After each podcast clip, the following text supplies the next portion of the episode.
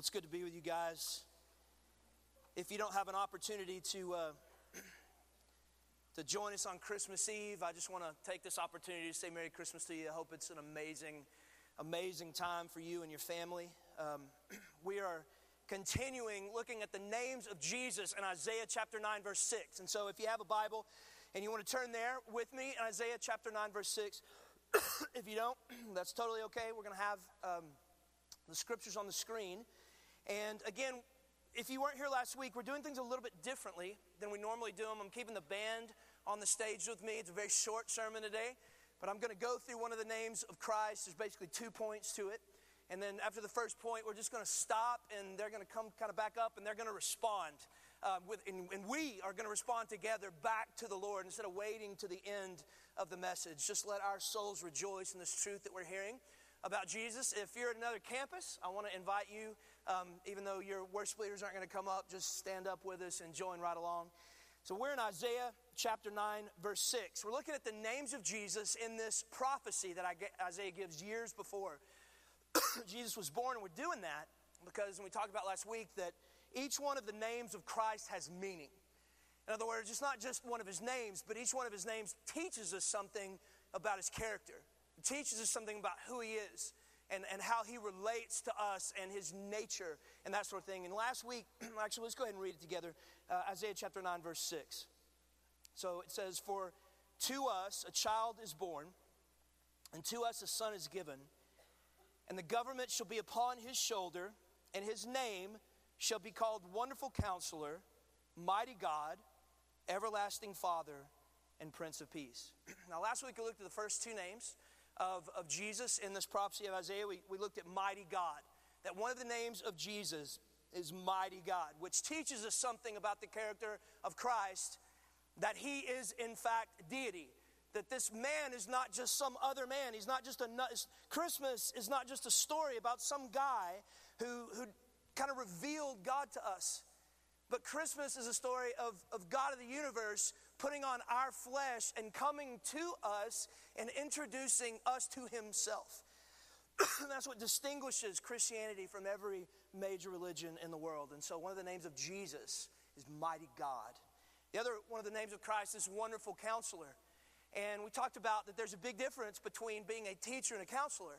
His name could have very easily been um, wonderful teacher. It's not. It's wonderful counselor. Counseling is, is life on life, it's face to face. The counselor wants to care for you and know your heart. And so, the amazing truth of Christmas is what we celebrate, it's what we sing about, it's what we get emotional about, is the fact that the creator of the universe, the, the one that created the heavens and the earth with the sound of his voice, came to us and is now our wonderful counselor.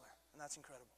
Well, today we're just going to look at one name, the third name of, of Jesus, and then on Christmas Eve we're going to look at the last one, which is Prince of Peace. But we're going to look at the third name that Isaiah gives us for Christ. Let's read it together Isaiah 9 6 one more time. it says, For to us a child is born, and to us a son is given, and the government shall be upon his shoulder, and his name shall be called Wonderful Counselor, Mighty God, and Everlasting Father. Isaiah said that one of the names of Jesus is Everlasting Father. Now, I want to talk for just a second about that um, because over the last 2,000 years, there's actually been a ton of debate about what that means that one of the names of Christ is Everlasting Father. Because when you're reading this verse, if you're not thinking deeply about it, you just think, okay, God's eternal, God's our Father, that makes sense, Everlasting Father. But you got to remember that these are not the names of God the Father, these are names of God the Son. These are the names of Jesus. And, and, and ignoring that distinction on this particular verse, long time ago, back in church history, gave rise to a, um, a heresy called modalism. Let me just real quickly um, describe to you what modalism is. And so, if you, you can impress your parents this week if you want to.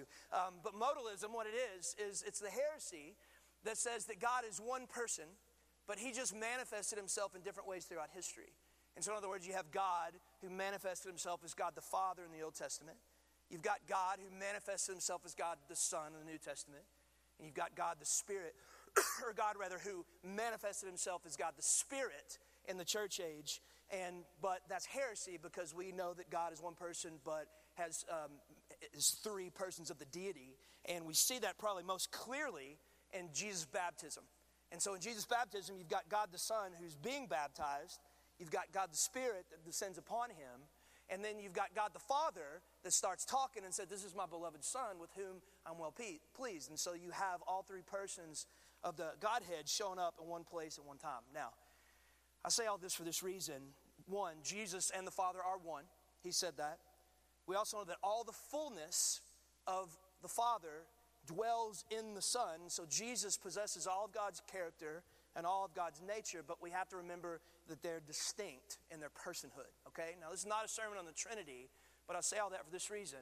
What does it mean then that God the Son, one of his names, is Eternal Father? What, what is Isaiah trying to reveal to us about the character and the nature of Jesus when he calls him Eternal Father? Well, there's two kind of there's two things that I think the Bible is teaching us about the person of Jesus and how he relates to us. And the first one is this, and it has to do with a funky theological term called um, federal headship. And that's just a really fancy way of saying this. And so, hear what I'm about to say. that in the same way that Adam was our father and inheriting sin and death, so Jesus is now our father and our inheritance of righteousness and eternal life. Okay, that's what it means that Jesus is the eternal father. In the same way that Adam, we received as an inheritance from our first dad sin and death, we receive an inheritance from Christ of righteousness and eternal life. Okay? To kind of understand what it means that we've inherited sin and death from Adam, turn with me quickly to Romans chapter 5 because Paul talks about this um, how sin entered into the world and how death is a consequence of sin that entered into the world. So, Romans chapter 5, verse 12. Check this out. And there's, he talks about this for a long time in Romans, but he kind of sums it up in this one verse. And so I'll just read the one verse to you. Paul says, Therefore, just as sin came into the world through one man, okay, that's Adam. Just as sin came into the world through one man, and death through sin, and so death spread to all men because all sinned. Okay, now here's what that said Adam is our first father. And we all know the story. Adam sinned in the Garden of Eden. He was separated in his relationship with God. God is completely holy. Adam allowed sin to come into the relationship. And so, because of that, listen, the consequence of Adam's sin was death. Okay, the consequence of Adam's sin was death. Now, what the scripture teaches us is because Adam sinned, he passed he passed to every generation that's come after him because he's our first father, he passed to us a sin nature. He, we didn't inherit from Adam a propensity to sin. We inherited from our first father a sinful nature. Every single person, generation from Adam down, except for Jesus, which I'll talk about in a second, has inherited a sinful nature. Okay? And if you don't believe that, like if, if you're a person that's like, I don't know if I believe that every single person has a sin nature. All you need to do is hang out with like a two year old for a couple of hours. And then you're like, Carter, you're right. The Bible's right, right? The, the sinful nature, it's there. Nobody taught them to be evil. This kid's just evil. And one of the first times I, that I really kind of came to terms with the fact that children are evil inherently is um, my daughter was, I think she's about one and a half. Um, Jennifer, how old would JD have been when he's one and a half? About three and a half. So put you on the spot there. So JD, my oldest son, was three and a half. My daughter's about one and a half. She was just talking. And um, Jennifer, my wife, and I were on the bed with our two kids. Sammy wasn't born yet. And um, JD, he was three, and he was messing with his little sister. He was kind of poking her or doing something. And Annie, when she was a kid, she was always just kind of had a mean streak in her. And she just could take so much of JD and then she'd put it into it. But he was poking her, messing with her something. And she had just learned to talk. And she got this look on her face like, I'm about to kill you if you keep poking with me. Of course, he keeps poking with her. And she rears back, open handed. She rears back, and she got it back about right here. And she looked at him and she said, No, Bubby. She called him Bubby. She goes, No, Bubby. And just whack. And she just hit him right across the face and just laid him out. I mean, just he just laid out. Was like, ah, he's screaming. And she gets over him like, Yeah, I just knocked you out like that. Well, Jennifer, Jennifer being the good mom that she is, you know, jumps in and was going to discipline Annie. So she looks at Annie just real fast and she says, Annie, you do not hit your brother. like that. And right about the time that she got brother out of her mouth, Annie looked at her, said, No, mommy. Bam! And just bam, just hit Jennifer. and just laid Jennifer out. Jennifer's like, Oh, she goes down on the bed. Now, me, I'm sitting there watching all this happen. And me being the good father that I am, looked at that situation happen, and I started laughing my head off. because, I mean, it, that was like the funniest thing I'd ever seen. Bam, bam, like that. And so I'm sitting there laughing, and I kind of put my head up, like, all right, I probably need to say that. And I look up, that girl's looking at me in the eye like that. She goes, No, daddy, bam, and hits me too, lays me out. And I tell you that for this reason. That's a true story before Jesus. Kids are evil. I did not have to teach this girl to be evil. She just came out of the womb evil, right? She has since learned to be good. And that's what the Bible is saying here in Romans. Adam sinned, and he passed down to every single one of us that sinful nature. And so, what the Bible's saying is because all of us have sinned, every single one of us, hear this, is going to receive, you're going to, you're going to receive the consequence that Adam got for his sin, which is death. Every single one of us is going to die. It's something we don't like to think about. But everybody in this room, if the Lord tarries and doesn't come back, every one of us in this room is going to die. The death rate in America, it's hovering somewhere around 100%. We're all going to die. And we're all going to experience, again, the consequence of our sin, which is death. And here's the thing that stinks. It stinks. I don't know if you've ever lost somebody close to you. I have. And, and, and death is, is just by far and away, in my opinion, just the worst part of life. It just it's so wrenching. Um, when you experience it, it is just the ugliest, grossest thing that you'll ever, ever, ever experience. And so that is why, to me, Christmas has always meant so much. Because what Christmas is all about is Christmas is celebrating this good news that there has been someone who has come to us, was born unto us. And I want you to hear this. And this person that was born to us was named Jesus, and he never sinned. He never sinned. Never one time, like unlike you and me and Adam, not one time in his entire life did he ever sin. Okay, he never inherited a sin nature from Adam. You know why he didn't inherit a sin nature from Adam? Because Adam wasn't his dad. Mary was a virgin. That's why the virgin birth is absolutely critical to our theology. Jesus did not inherit a sin nature like we did. And so, through the power of the Spirit and obedience to God, he walked in complete obedience in his life. He never sinned. Now, listen carefully. Because he was the only person that never sinned, he never earned the consequence of sin, which is death. Jesus is the only human being that ever walked on the face of the earth that did not earn and did not deserve death. Okay? Y'all with me so far? But he still died. Jesus still died. God sent Jesus for this purpose to die.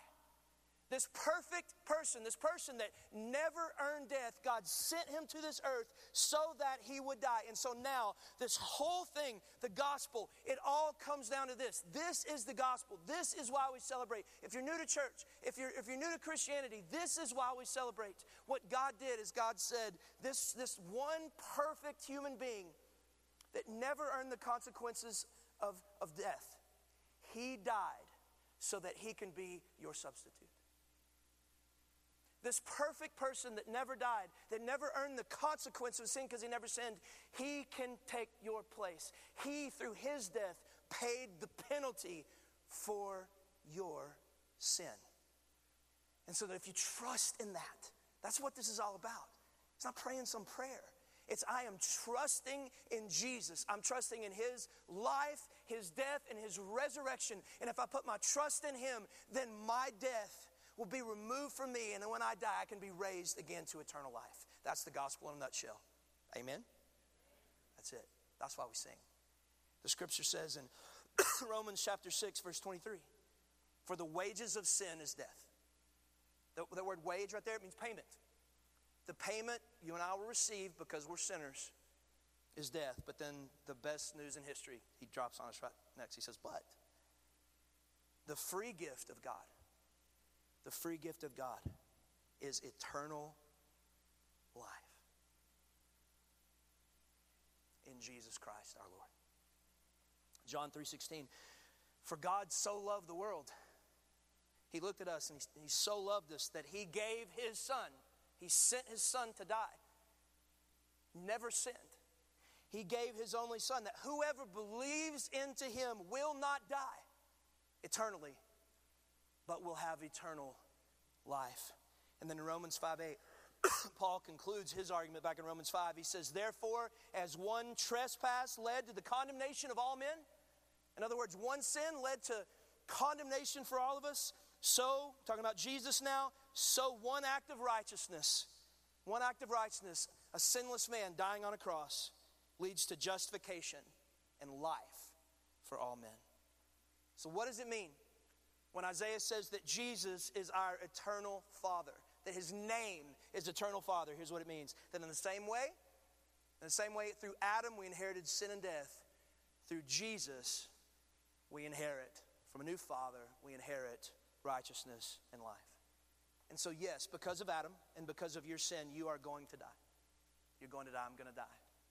But what what the bible is teaching us right here is that if we put our faith in jesus that in the moment of our death our eyes are going to open to the first moment of eternal life. And we will never, you will never experience death ever, ever again. That's what it means that He's our eternal Father. And so we're going to respond to that. That's good news, amen? That's really, really, really awesome news that in Jesus we get to live forever. And so let's stand together right now. Let's stand together and we're going to sing a song. This is one of my favorite songs of Christmas, and what makes it so amazing is it's not a Christmas song. We're not about to sing a Christmas carol. This is one of the greatest songs of worship that has ever been written in human history, and I say that without hesitation. Hark the herald angels sing. Listen to the words. Listen to the words. If you know the words, worship Jesus. If you don't know the words, then just, just read them and let that be an act of worship. Listen to this. Hail the heaven born Prince of Peace. Hail the Sun of righteousness. Light and life to all he brings.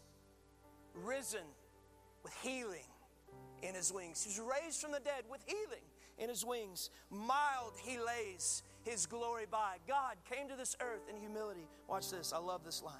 Born that man no more will die born to raise the sons of earth, born to give them second birth. Hark the herald angels sing.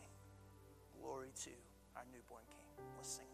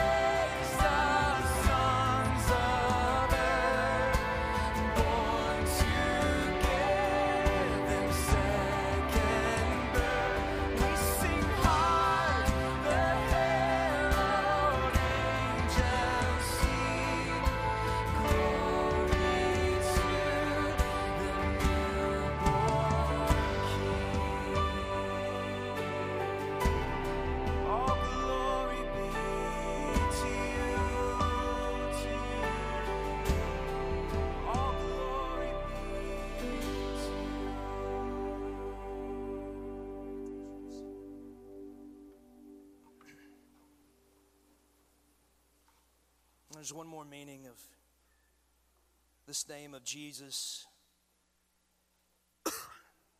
Eternal Father. And, and I want you to listen carefully. I, I really am almost done. I, but what we, we learn from the character and the person of Christ, that his name is Eternal Father, is that not only from Jesus do we inherit eternal life, but the fact that his name is Eternal Father means that we receive something in our eternal life that is better than eternal life.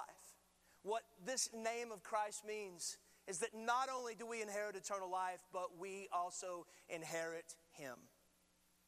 We inherit Jesus, which is better than life. You know, I, I um,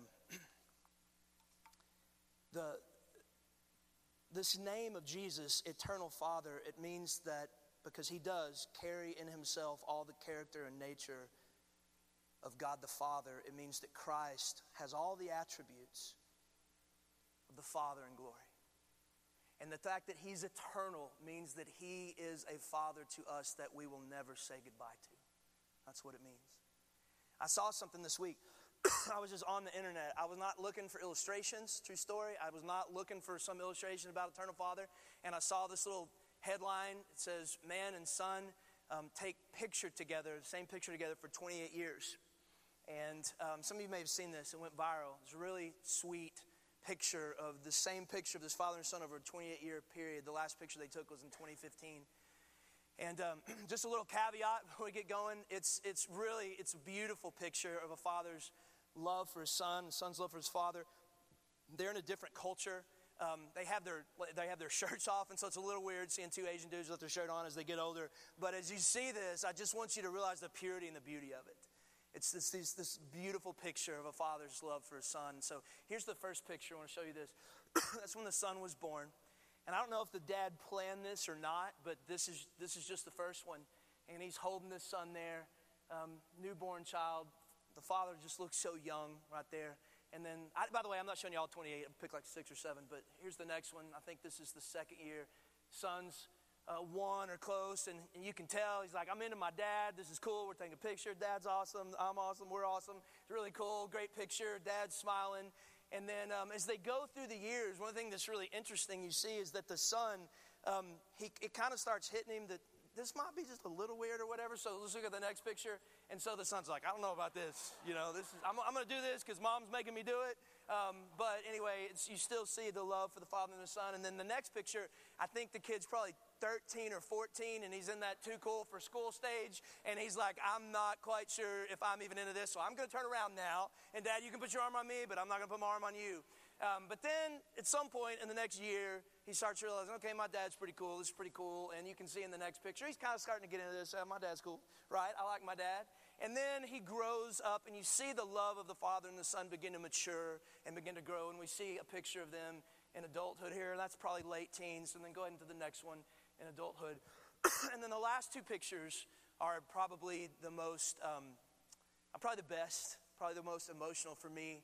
Um, I love the second to last picture. Let's go ahead and show it. This was taken uh, a couple of years ago, and you see the, the, the son holding the dad, which I, I think is amazing because that's kind of what happens in life is that the older you get, you kind of trade places. And then the last picture is what choked me up when I saw it the first time. Here's the last one. That was taken this year. And so you see this father and this son, and now the, the grandson together with them. And, and you can bring that down. But I, I showed you this for this reason, is because when I when I was looking at these pictures, in, in one aspect, it was it's it's beautiful. You see the maturing and the growing of a father's love for his son and son's love for his father, and then eventually a next generation comes, and it's this beautiful picture of, of, of that. But then one of the things that I was aware of as I looked at the pictures is there was just kind of this underlying sadness in me as I, as I looked at those photographs because I realized something that there's going to come a day where they'll no longer be able to take that picture anymore. You know, death is death's coming. And it just kind of reminded me that my time with my own son is, and my own daughter is so limited. Their time with me is so limited. It's, it's, it's like a, a, a breath against a mirror that, that you breathe against it and it fogs and it goes away. It's just a short amount of time that we have with our earthly fathers, and then it's over. But I want you to listen again, one more time to the verse, Isaiah chapter 9, verse 6, and think about what this is saying about our future relationship with Jesus. In Isaiah 9, chapter 6. For to us a child is born, to us a son is given, and the government shall be upon his shoulder, and his name shall be called Wonderful Counselor, Mighty God, and Everlasting Father. Everlasting. Father. When you die.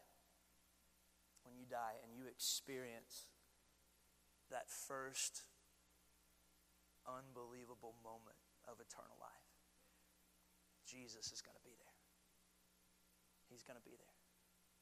And then 10 years from that moment, He's still going to be there with you to hold you, to love you to be in fellowship with you. And then 10,000 years from then, Jesus will still be there. He'll be with you to hold you, to love you, to fellowship with you. And then 10 million years from then, Jesus will still be there with you to love you, to fellowship with you. What this means, that his name is Eternal Father, it means that we, because of Jesus, we never have to say goodbye again. There is coming a day and it's coming soon. In glory with Him, we'll never have to say goodbye. Christmas is not a holiday, it's a day that we stand in awe and we worship of the truth that mighty God came to this earth to be our wonderful counselor, and we will be with that wonderful counselor. Let's pray.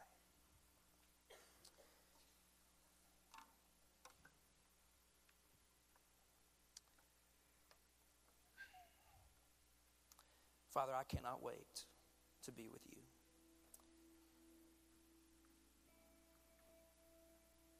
And I know in the 10 millionth year from the moment I meet you, it'll be just as sweet. I thank you that you, that you paid the price, that you came to us, that you died, you suffered, rose again, so that I can have a father that I never have to say goodbye to. We worship you today. Mighty God, we worship you, wonderful counselor. We worship you, everlasting Father. Thank you for who you are. Thank you for what you've done. I pray that our lives would look different because of who you are. We love you. We praise you. We thank you. In Jesus' name.